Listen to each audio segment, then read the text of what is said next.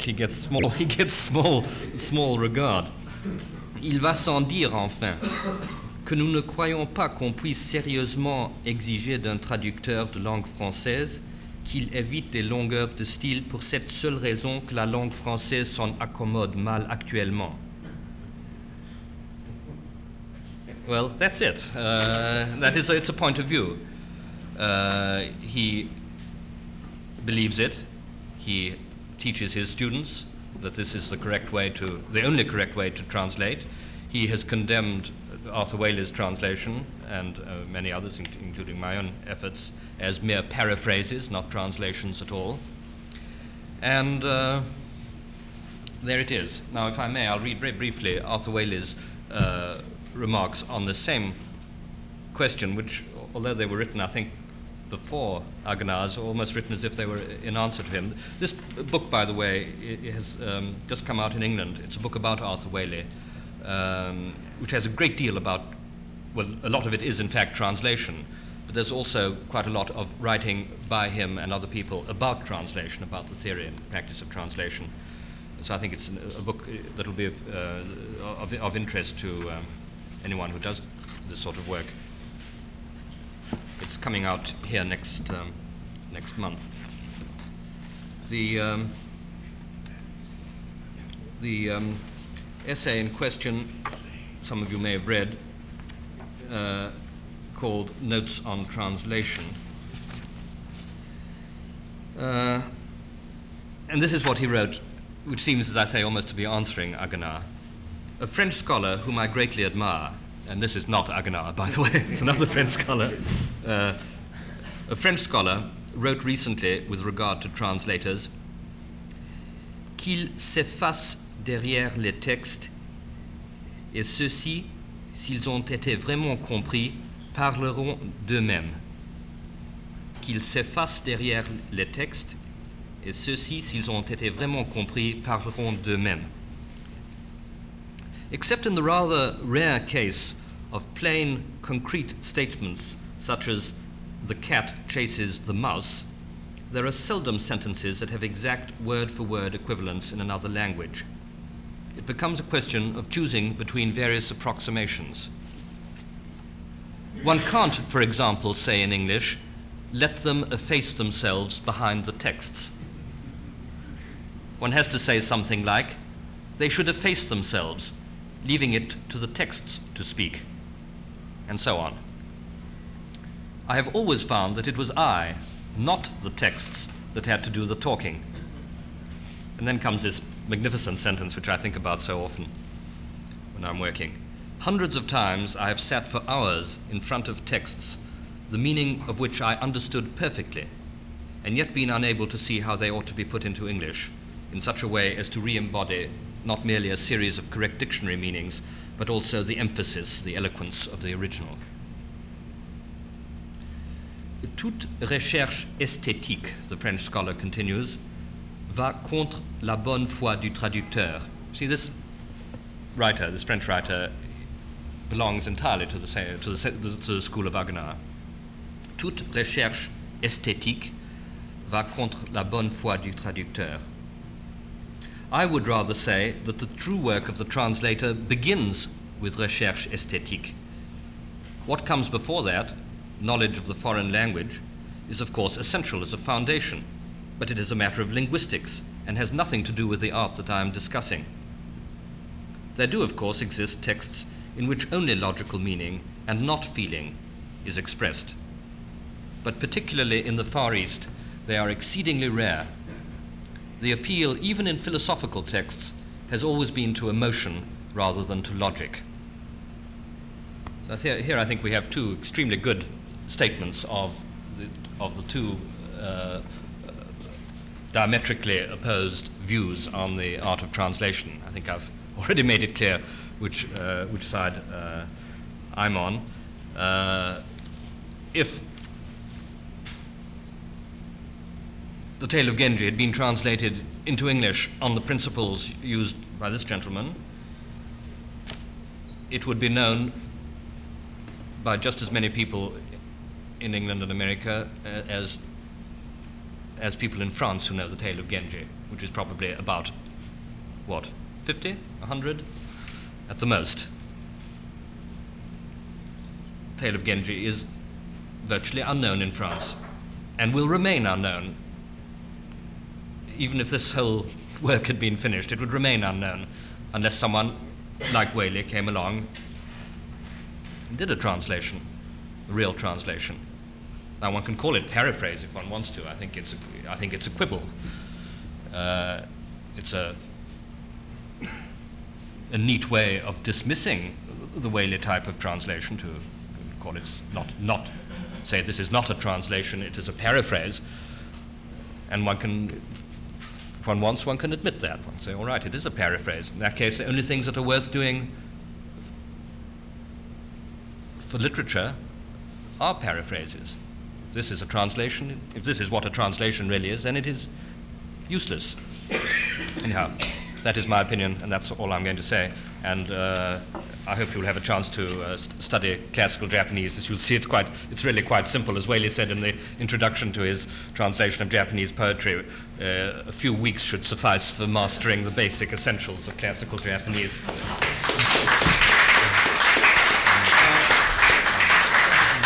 If Professor Morris agrees, we uh, have just one or two uh, questions or comments, if they exist, and then we'll be off to lunch. Mr. Howard. You were bound, Professor Morris, in the sense of this conference. And I don't think that there is any, going to be the slightest uh, disagreement from you. I, I merely wish to suggest that uh, if you examine what are called uh, university productions of texts today, for instance, the one that Edmund Wilson made such a fuss about correctly, I believe, uh, the Emerson Journals, as reproduced by um, graduate departments, you will see, I suspect, why universities are having precisely the troubles you suspect you, you anatomize for us in coming here today. I think there is some connection indeed between an unreadable text and a rebellious department. I quite agree. Any other questions or comments? We'll have guides to take you off to lunch. If you're in any doubt as to whether you're one of the uh, people invited to the lunch for the participants, check with the executive secretary. We begin here again, sliding along from 2 to 2:30 in there somewhere. Thank you. talk about the word in Sanskrit in relation to translation. And I think this whole business of introducing people is nonsense because the actual talk is a far better introduction. Anything I would like to say is I have one of his novels by my bed all the time and I keep on reading it. And it's an absolutely stunning book. He's written altogether three novels and two I don't keep beside the bed, but, one is I think, far superior to the others, and it's absolutely remarkably how rich and intense is the feeling of India that comes through. Now I think what he'll do is bring that feeling into the word in Sanskrit.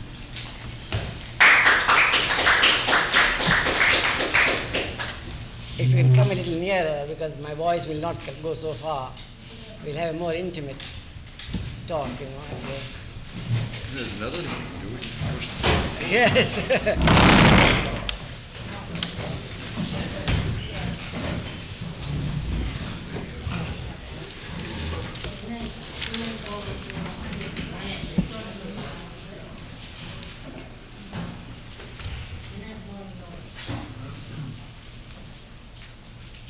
This is not a microphone. All right, that's right.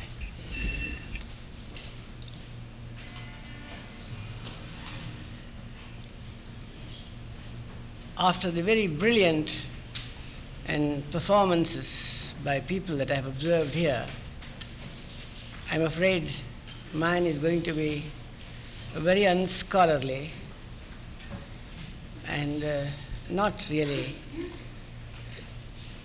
what I would have liked to have done because I am really not a scholar of Sanskrit, though I love and enjoy Sanskrit as no language in the world.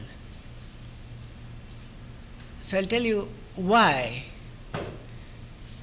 my insufficiency is so great as we go on with what I am going to tell you about the difficulty of the Sanskrit language as such, and therefore much more of what it is to translate from that language.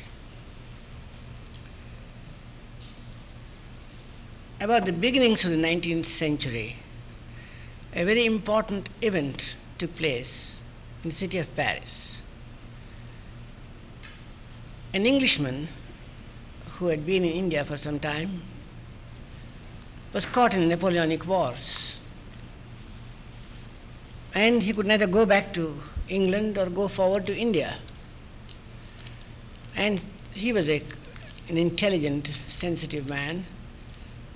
And he found that he knew a language which nobody in, in Paris or in Europe ever knew. And so he went to the Sorbonne and started talking of this extraordinary language called Sanskrit. And scholars got excited over it because they had never really known that Sanskrit language was of the same origin as Greek and Latin, if not an elder sister of Greek and Latin. It was indeed the eldest Indo Aryan language or Indo Germanic language. Can you hear me? Is it all right? Or I can come and sit in front if you like. Stand. better. and so, once this discovery was made of Sanskrit, scholars immediately began to investigate the language. And so the School of Sanskrit, of Oriental Studies in Sanskrit, started in Paris. And people came from Germany. Brothers Schlegel came from Germany. And people came from England afterwards. And the discovery of Sanskrit was, it was proclaimed at the time, perhaps as important as the discovery of Greek in the 14th century. I'm not sure that this is not a real prophecy. It may well be true that this discovery of Sanskrit may be something as important as the discovery of Sanskrit, perhaps of Greek, and perhaps more important. I do not know. Then, about the end of towards third part of the 19th century, a whole school of German scholars discovered Indian philosophy. Meanwhile, as many of you probably know, the German Romantic movement had India as its main myth. The myth of India played the most decisive part in the development of German Romanticism. But it was an India which never existed. It was an India that was caught from stray books. One book was translated from Tamil into Latin and published in Holland, and a garbled version was discovered in Germany. And this Tamil version itself was made from Sanskrit, and that was the Upanishads. So, this way, German Romanticism caught hold of some aspect of India and made this myth of India the most important of its themes, and so all the wild imagination of Germany made extraordinary shapes of this primary inspiration garbled from India and made it its own. And from there, it, this romantic movement, as you know, spread to France and, and England, and Victor Hugo and Leconte de Lisle and Lamartine, as you know, wrote hymns on Shiva and Parvati and Vishnu and all the Indian gods. mainly their own inventions, because there were very few translations at the time. But translations began to come more and more. In fact, I have seen the Bibliothèque Nationale a translation of the Bhagavata Purana uh, published on Napoleon III, with the result that Sanskrit became quite a serious study among scholars. And so discovery of, but the discovery of Indian philosophy was so great at one time that Paul Deussen, who was a friend of Nietzsche, became, has written one of the finest books on Vedanta. And as some of you probably know, Deussen and Nietzsche, when he was on the, on the famous day in Turin, when he was going back to his hotel and looked at the horse and was became mad suddenly, one went to his room and found he was reading a Purana from Sanskrit, in, not in Sanskrit, but translation from Sanskrit. So Indian philosophy became a had tremendous prestige towards the end of the 19th century. And then Indian, India was absorbed in politics, the world was absorbed in politics, international politics. So nothing came from India of real importance till after the Second World War, Indian music became very influential. They discovered Indian music much too much and too easily and with too much facility and too much romanticism again. But however, it was Indian music and musicians have told me how important it is. All this I say only to tell you there's one other thing, one other important contribution that India can make which is still undiscovered. It is the science of the word. I think the science of the word combines the philosophy of music and the philosophy, Indian philosophy as such, and the originality of Sanskrit language. And I do not think that anything in Western tradition or Western science of the word, including modern linguistics, has anything at all, even in the smallest degree compared, comparable to the originality of the Sanskrit science of the word. And this Sanskrit science of the word is so linked with our philosophy that I'm afraid I'll have to take you through very subtle philosophical discussions. And I'm sure that after I have given the talk, we'll, we will ask, we'll have lots of questions to ask me, which shows you how difficult it would be for anybody to attempt or even to dream of translating Sanskrit.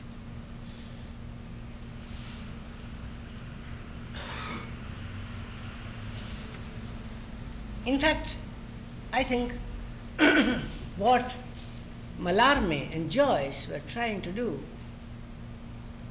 was if they had known the tradition of India in the science of the word, they had already found that in these texts and already highly accomplished and with all the techniques of achieving it. And therefore, this would be, I think, a great contribution that the intellectuals of Europe would could find in going to Sanskrit, the originals, and finding this science of the word.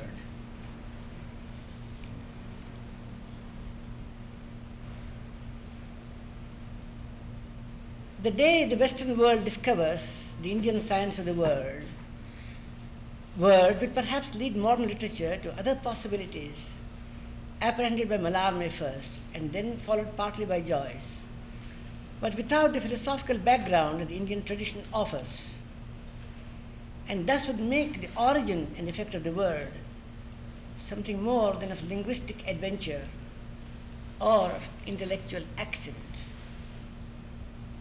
The word as such would become, rightly understood, the very means of liberation, the very means not only of salvation but of liberation.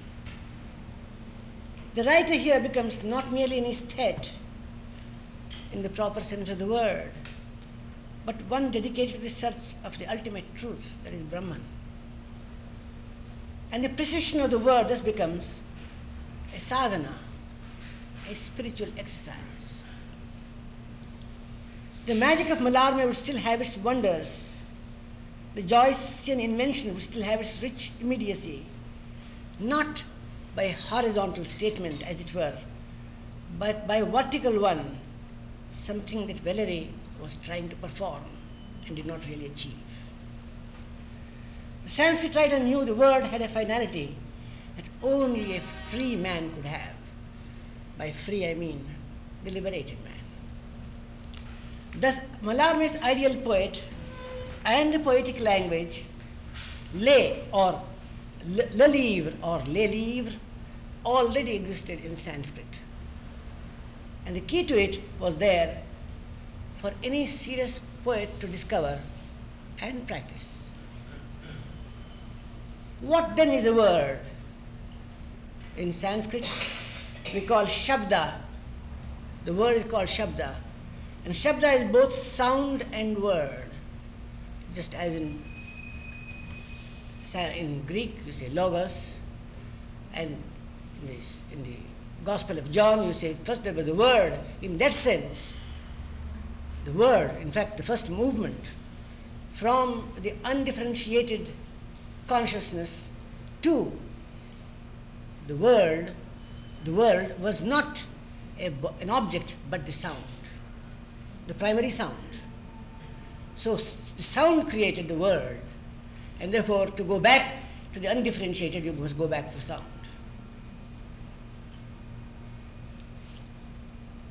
In Sanskrit, we call Shabda both sound and word. In a small dictionary that I have, it says the, the word Shabda is the object and the sense of hearing, and the property of ether, and also the note of birds and of men, and ultimately noise in general. So, even to this day, when you say Shabda in, in my house, I say, don't make too much noise. You say, don't make too much Shabda to the child. But when you talk of Shabda in philosophy, it means the, the ultimate Brahman. So, the same word means two different things at two different levels. This is what we are going to. And this also is the sound of a musical instrument. So, when a musician is teaching music to his students, she will talk of Shabda. Shabda means sound again. A word, a word sound or significant word is both a word sound or sound word is what Shabda means. But from where does the word arise? Arise. Now we have to follow very closely this argument because this is the subtle philosophical background. It arises, every word arises, of course, from silence. For before the word, there was silence. And after the word, there is silence again.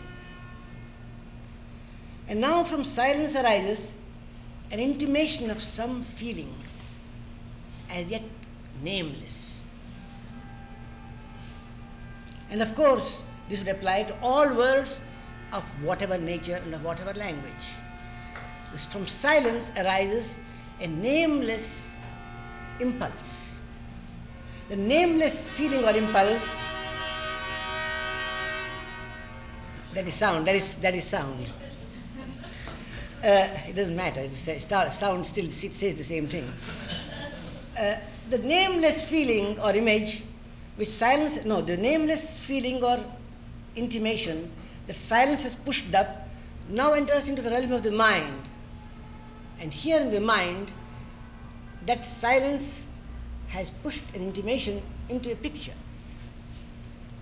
The picture then articulated as sound silence is finally postulated by the tongues with a short or a long note, and that's the word. And again, this note is heard by someone through his ear. The ear takes the message to the mind into the realms of mental awareness from where, it again descends into primal silence, dying where alone is understanding taken as an experience. Unless the sound of the word has, is dead, there is still no, no understanding. So, where the sound that was propagated by the speaker has not died into the silence of the hearer, it is still not a word for the person who has heard. That is to say, where alone is understanding, there is experience. And that, that is to say, where the sound of the word has died into silence, it is from there that understanding arises. It is therefore in silence that the word is understood. It is from silence that the word has arisen. So it's from one silence to the other that communication is made. Here we have to be very subtle. The question then to be asked is Is there anyone, anybody there? By anybody I mean where there's absolute silence in one. Where there's absolute silence is one, are you present there? This is the question. Who are you when there's absolute silence in yourself? Could there be then the one who hears me also has absolute silence in him or her? So you have an absolute silence, I have an absolute silence, from which a sound arises and you understand. Now the question is, can there be two absolutes? Obviously not. If there not to be two absolutes, there is only silence that talks to silence, and there is nobody.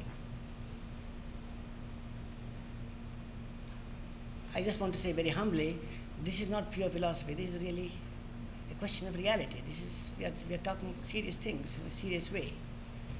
So that where there is nobody, I, a word emerges from me. Where there is a nobody in you, you understand. Then after that you say, I have heard it and I have spoken it. The hearer and the speaker come afterwards. The speaker saying, I spoke, the hearer saying, I heard. But nobody was present as the body of one or the other there. Since where there is silence, since where there is silence, there could be no formulation of thought. So no person at all was present. Everything was impersonal. That is to say, beyond the personal. Beyond the personal, there is nobody. Hence, there is something but no one there. There, where the sound first merged as a possibility. That's something where there is no one could not be different for different people. For differentiation itself is the result of the person. Without an individual person, there can be no differentiation. So, differentiation is created afterwards by the ego, by the person. There, where there is no one, but isness is, then is the origin and end of the sound, and so of the word. So, wherever there is only isness and no one, there is where word arises in every being and understood by every being. Let us look at it from another point of view. Just as form goes into the make of seeing, as the great sage has said, that is to say, you see a chair. The form of the chair is a part of your seeing, otherwise, you cannot see. And seeing without seeing, there is no form. So, since form and seeing are coexistent, nobody has seen a chair. Because you have to divide form and seeing from each other to be able to make a chair a chair. So the individual or a person has to come and divide form and seeing and make a chair a chair. This is the problem. So, just as form goes into the make, very make of seeing, and seeing goes into the make of form, in fact, since no one can cut one from the other, that is to say, there is no seer separate from the object seen, so is it with sound. There is no hearer separate from the sound, so the hearer and the sound are one. You can try it. I have sometimes tried to hear bird sounds or music.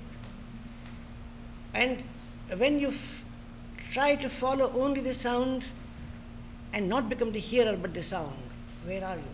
That's great music. Where you become the sound and not you. And this is and, and then the musician, the music and the hearer are one. Therefore, how could one say one has seen an object, one has heard a sound? Hence, the dictionary meaning of the sound is the object seen or the sense heard, or the sense, or the sense of hearing. The object that one has, the, one has seen an object or one has heard a sound. So, in Sanskrit, the word for object is beautiful. It simply says drishyam. Drishyam means an object that comes into being because I have seen. Otherwise, there is no object. And this is, this is, this is, drishyam is an ordinary word. It's not a highly philosophical word. This is an ordinary word. So, and then we'll come to, to other words later on to tell you, in, the, in our very language, we have all these delicacies expressed in our, and because Sanskrit goes into the make of most of our languages, this is pra- in practice today. What then is the word? If the word heard and the sound and understanding are all one. What then is the word? World. The world is just a playful division of one single experience for one's enjoyment. That's why, according to the Indian tradition, the world is play. You enjoy yourself by dividing yourself into seer and seen. Because there is no seer, there is no seen, but you can, why not give yourself the pleasure of saying there is seer and seen, go up and play with it. And we have got a beautiful word for it, we call it Leela. Leela means play. The world is just a playful division of one single experience for one's enjoyment, and we call it that enjoyment rasa. Rasa means flavor, like the flavor of a mango, the flavor of a good meal. And so, when you, when you even to this day, we have got a wonderful dish in South India we call it rasam, which means well flavored, a well flavored dish. But the same word means the flavor of the absolute and the flavor of poetry. And so Rasika is the one who enjoys rasa. The enjoyer of artistic experience is one who has the taste of the absolute itself. So unless you can enjoy the absolute, you have really not understood rasa. Hence is sound nothing but the absolute itself. And therefore, in the Indian tradition, we have got this beautiful word, Shabda Brahman means the absolute as the word. It's called Shabda Brahman, that is to say, when you want to go to spiritual experience through poetry, Brahman or the absolute becomes the word. So the word, and there is a special name for him. Like you, through music, you call it Nada Brahman. Nada means the science of breath. Through breathing, and therefore to the control of the voice, you go to Brahman also. So Shabda Brahman is the absolute seen from the point of view of the poet.